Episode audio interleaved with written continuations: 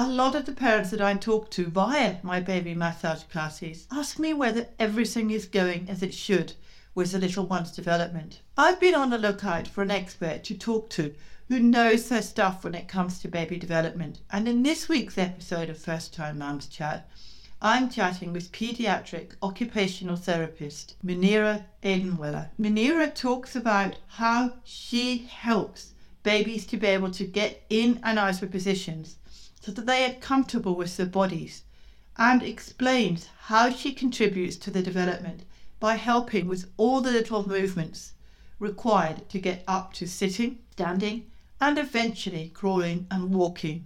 During our chat, you'll hear us talk about why it is important not to rush your baby to be doing their developmental milestones and let them take their own time. How a pediatric occupational therapist can help when babies are not meeting their developmental milestones or when your gut feeling is telling you that something isn't right. How a pediatric occupational therapist helps babies that are struggling with coming into sitting and crawling positions and to be more comfortable relieving tension in their bodies, and so, so much more.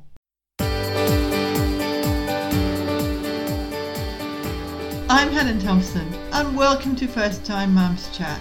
I'm a childcare educator and baby massage instructor, and know that being a parent for the first time is challenging and changes your life in every way imaginable.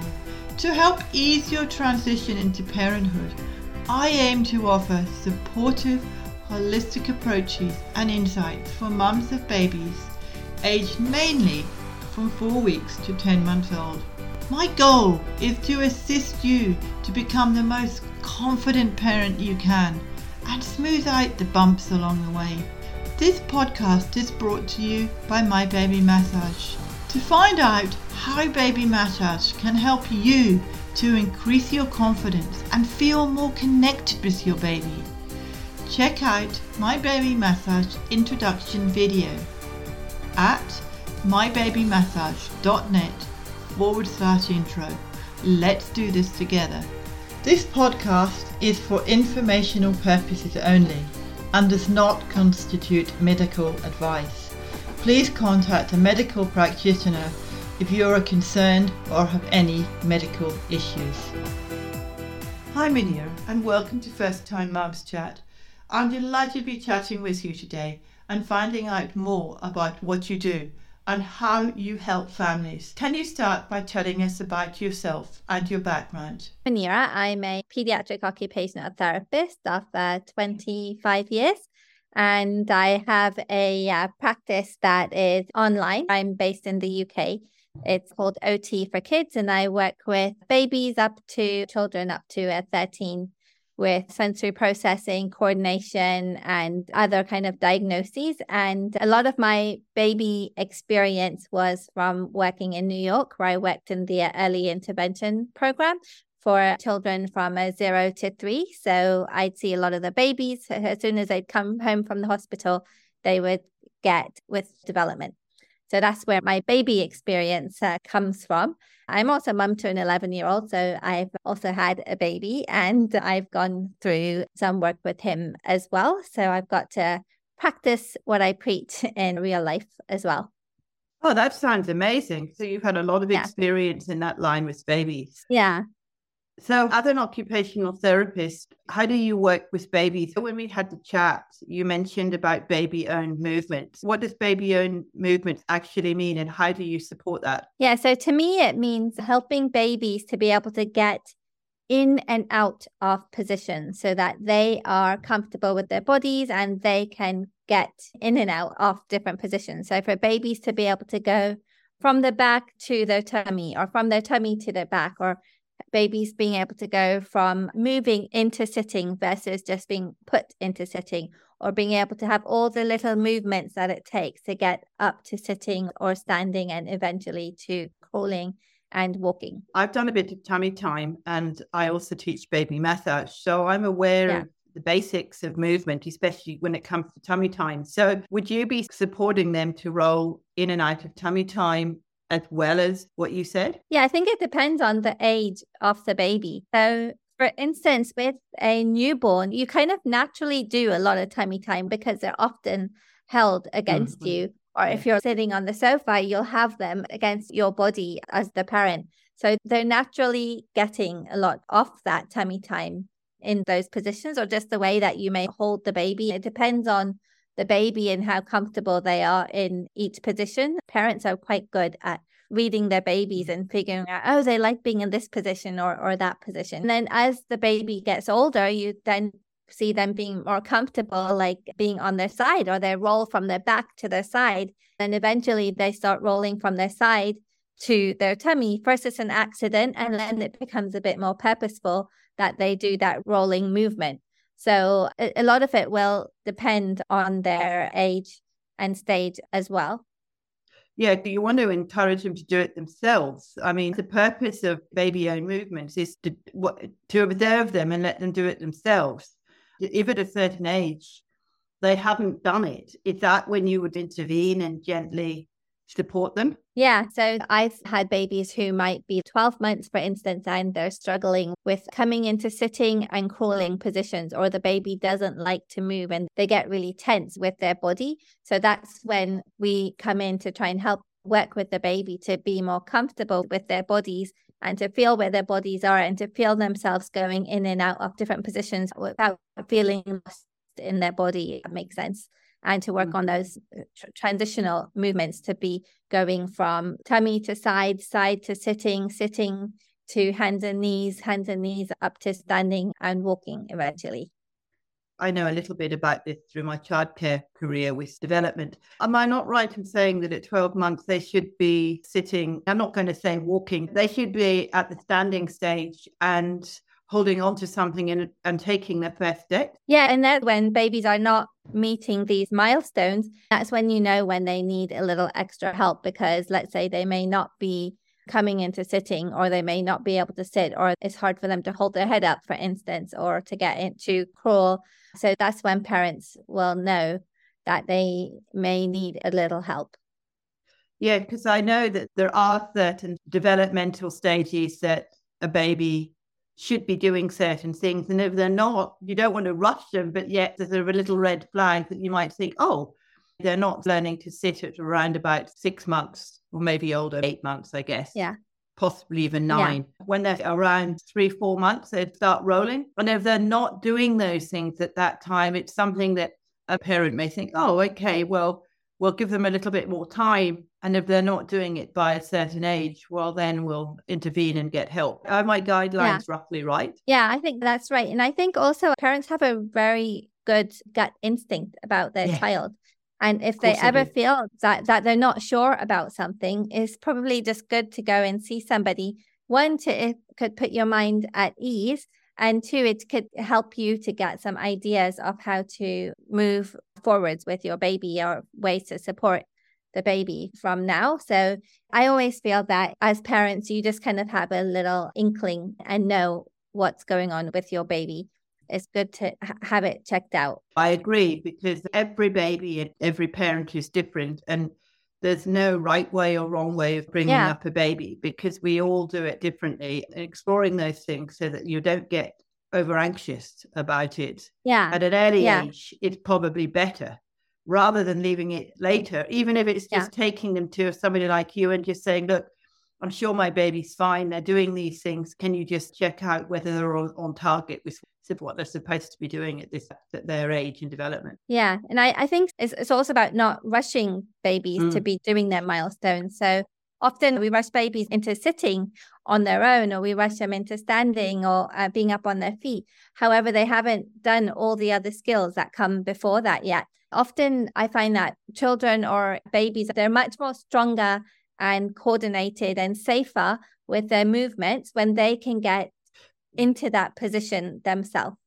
So if it's into sitting, they'll be much more st- stronger with their body and able to hold that sitting position it, once they get into that position themselves.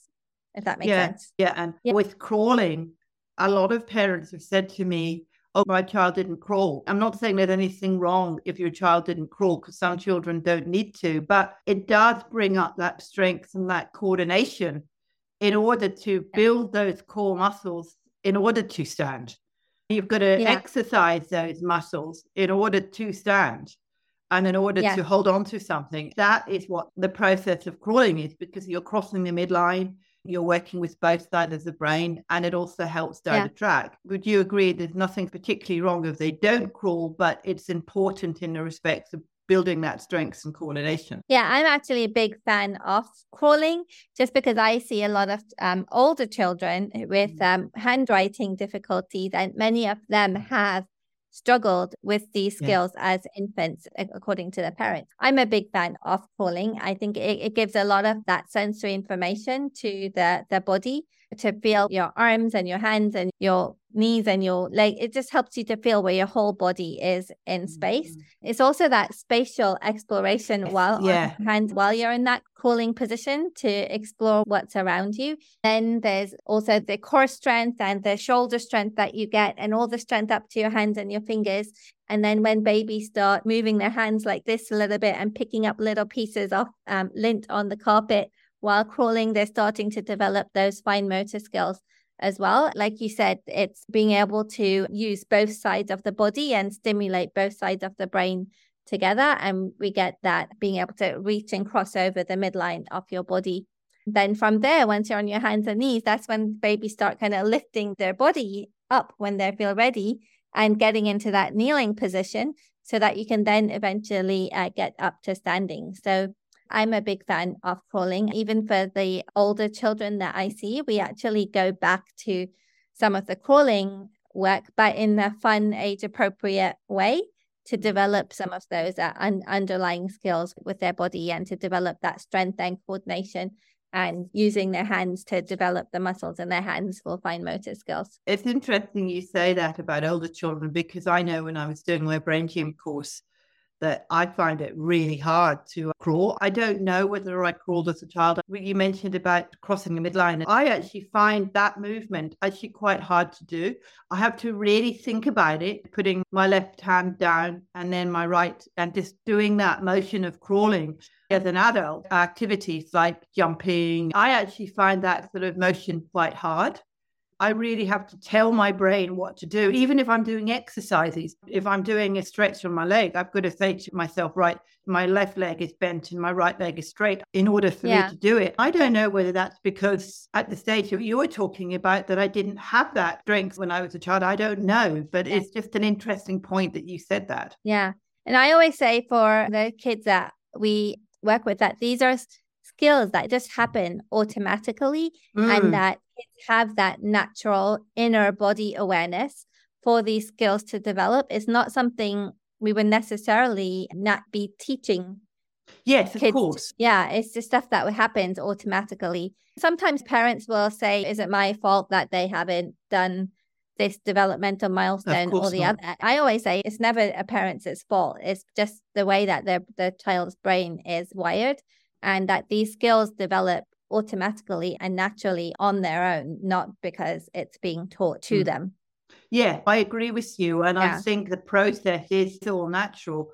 But you do see Yeah. some kids cool. They don't do that stage. They just get up and walk. And there's nothing wrong with that. But I think it's important to maybe just teach them movements when they get older of how to cross the midline and how to work with both sides of the brain, whether that's to do with crawling or whether that's not. Yeah, I- I, I guess as, as the kids get older, you'll see if they have difficulties in other areas or not. Some kids don't. They are fine in their other future learning skills and coordination skills. Or if they need support in different areas, then you may go back to doing activities that help them to feel where their body is and develop their body awareness and spatial awareness and strength and coordination for doing those future milestones. So if somebody was to come to you as an occupational therapist, what would it look like for a parent who came to see you? What would you be doing with them? Yeah, so if it's a baby, I usually will first speak with the parent and get some background information on their birth history, medical history, on their milestones, and how the baby moves and plays and to- tolerates being moved as well. So I'll try and get that information from the parent. I'll also often have parents just send me little snippets of videos of the baby in different positions. So I'll have a video of the baby on their back and seeing how they move while they're on their back and on their tummy and seeing if they're doing things like rolling or sitting or, mm. and coming into sitting. We'll talk through their milestones and see which ones are comfortable for the baby and then which ones are difficult. Then I will look at the baby and see how they are moving and tr- just mm. try and figure out which uh, skills are missing and which ones they need support to develop and how we can go about doing that. A big part for me is uh, helping babies to be able to move in and out of mm. each of the positions that they should be doing for the age that they are at. Yeah, I know with some physiotherapists, and I, I don't know if you link together, but they work a lot with your neck. Some babies prefer one side and not the other, and some babies find it hard to lift their neck up and down. So, yeah. are there movements that you would look for to see if they need support. Yeah. So we might see, for instance, if the baby is doing something more on one side than the other, babies shouldn't be having a strong preference to one side. They no. should be being symmetrically and equally with their body. They're not yet like right handed or, or left handed. That's actually a, a red flag if a baby is being right handed or left handed, is, sh- is showing that there's a weakness in their body. So we'd look at how they are, if they're doing things one sided or not, or if one side is weaker than the other. Also, if there's any kind of a tension in their muscles or any kind of stiffness in how they are moving and seeing how they are with all the smaller movements to get somewhere. So, coming into sitting, can they first turn to the side and then put their hand down and then push up to sitting? So, we're looking at breaking up the skills into little baby steps. Once you've done all that and you've gone through that procedure, and you know what yeah. the, the little things are. Do you give the parent very gentle movement exercises to help support whatever condition it is that they're having trouble with? Yeah, so we'll try and find ways to incorporate some of the movements that the baby might need help developing into their daily routines, whether it's doing it after a diaper change or it's whether it's in the way that you hold the baby when you carry them around or in the way that you might do some playing with the baby and helping finding ways to help them to be comfortable in their body to get in and out of those positions. Sometimes it might be finding different ways to massage the body to stimulate different muscles or relax different muscles that they need to be using that they may not be using to reach those milestones. Mm, I know that's got something to do with the neck muscles. Yeah. I've spoken to a cranial sacral therapist who said sometimes that there's just a little thing in the neck where they just need a little bit of a massage or a little bit of a release of tension in order for them to move their neck more freely because sometimes they've just got a a blockage in the muscle and they just need to release that tension in there. It depends. So sometimes what you might see if a baby is tight in their hands, it might be because they've got tightness further in their neck or in their shoulders or yeah, in their ribs. Yeah. Often, what you might see is really a representation of something that's happening closer to their body, if you know what I'm saying. Mm. Or sometimes, if their toes are curling and their toes are tight, it's often something up in the hips or in, in the trunk. So that's where we look at the massage and trying to figure out where something is coming from or where is the limitation coming from. Yeah, because sometimes it's referred pain, isn't it? You may think it's in the hands, but in fact, it's probably in a completely different other part of the body because our bodies and our muscles all interlink. So I learned that from kinesiology that if, if you've got a pain in, in your finger, it might not actually be the pain in your finger. It might be in a different part of your body relating to that area. And that's why your finger's sore. Yeah. So this might be something a little uh, different. What I'm trying to say is that sometimes there's a tension for instance, if you have a tightness in, in your shoulder, that's going to really limit you be, from being able yes. to use your hands and your fingers. Of or course. if you have tightness in your hip, that's going to limit how you are able to be flexible with your foot, for, for instance. So you might notice the fingers curling or the toes curling, but it's really indicating something that's happening closer to the body. Yeah, I totally get what you're yeah. saying. When I teach baby massage, and I think this is the right one, please correct me if I'm wrong when your hand has sort of curled up, if you actually put your hand on top of your baby's hand or, or their feet, and if they don't straighten up, it's that the theory reflex. I do that a lot with my baby massage clients. I always say to them at the end, once you've done your feet, once you've massaged the feet and done it, just do that. Put your hand just above where the fingers are or where the toes are, particularly where the toes. And your baby's toes or um, fingers will automatically open up and they're automatically stretched. That's called the Banksia reflex, isn't it? Babinski. Yeah, and if they don't do that, well, then you'd know that there might be a little bit of an issue, and you might say, "I um, I suggest you go and see an occupational therapist or something to just to see whether everything's okay." Because when you do that, they should straighten up their toes or their fingers. Yeah. So all all of these things are like a brain marker. It tells you what's happening in different parts mm. of the brain and it helps you to know what to plan and do next. Yeah, I like what you do because I think it's all done naturally through the body and working with the body to support the body. As we've mentioned, it's not rushing. If they're not going through it, it doesn't mean there's anything wrong. And I to stress that to mums too, as what you stressed that just because they're not going through the particular milestone at the particular time they've got to do it, there's nothing wrong. I think that's really important to mention because that, of course, would be overwhelming and it can cause anxiety for parents if they look at the milestone and they think, oh, my baby's not doing it, there's something wrong. And they get over anxious about it. What you do is just supporting them gently through it and saying, okay, well, they may not be doing this, but they're doing that. We support them in helping them to develop those milestones. Yeah, yeah. Helping them get the skills they need to reach each of those milestones. For me, it's about work with getting in and out of those positions to reach those milestones using play and mm-hmm. connecting with your parent as the motivator as well. Yeah, play is a different topic altogether. I've done a few podcasts on play. Play yeah. is so, so valuable not only for what we're talking about, but for their intellectual development, their imaginary development, all of that. Play is the key to a lot of things with child's development. And we talked earlier about rushing, but rushing with play and telling your child they can't yeah. play and do things, I just think is inhibiting their development because play is so valuable. You learn so much through play. Yeah, it's so so much further and and about giving kids the space to e- explore with their body and to come up with their own ways of playing yeah. on their own. Even as kids are older, there's so much that they learn from their play with problem solving and yeah. uh, dealing with uh, managing complex social situations. All of those skills they learn through play. Even for adults, we need to be playing as well to keep our spirits up and our mental well being. So I think the play goes throughout the lifespan.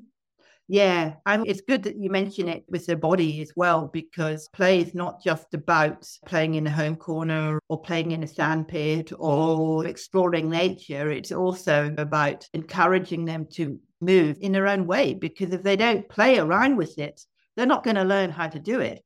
They've got to play with it and think, oh, well, okay, if I go this way or if I go that way, oh, I can do that. Or, oh, if I move my hand this yeah. way, I can do that. They're yeah. learning all of those things. And I think that's why play is so valuable. I think also for babies, their first toy is almost like their hand yes. because they're playing with it and exploring it in their mouth. And they go through that cute phase where they're kind of like looking and staring at their hand and they're looking at everyone else's hands. That their hand is their first toy, an extension of themselves. I think it's really sweet. Yeah, it, sounds like you've done quite a lot on play, and it's an, another interesting topic, isn't it?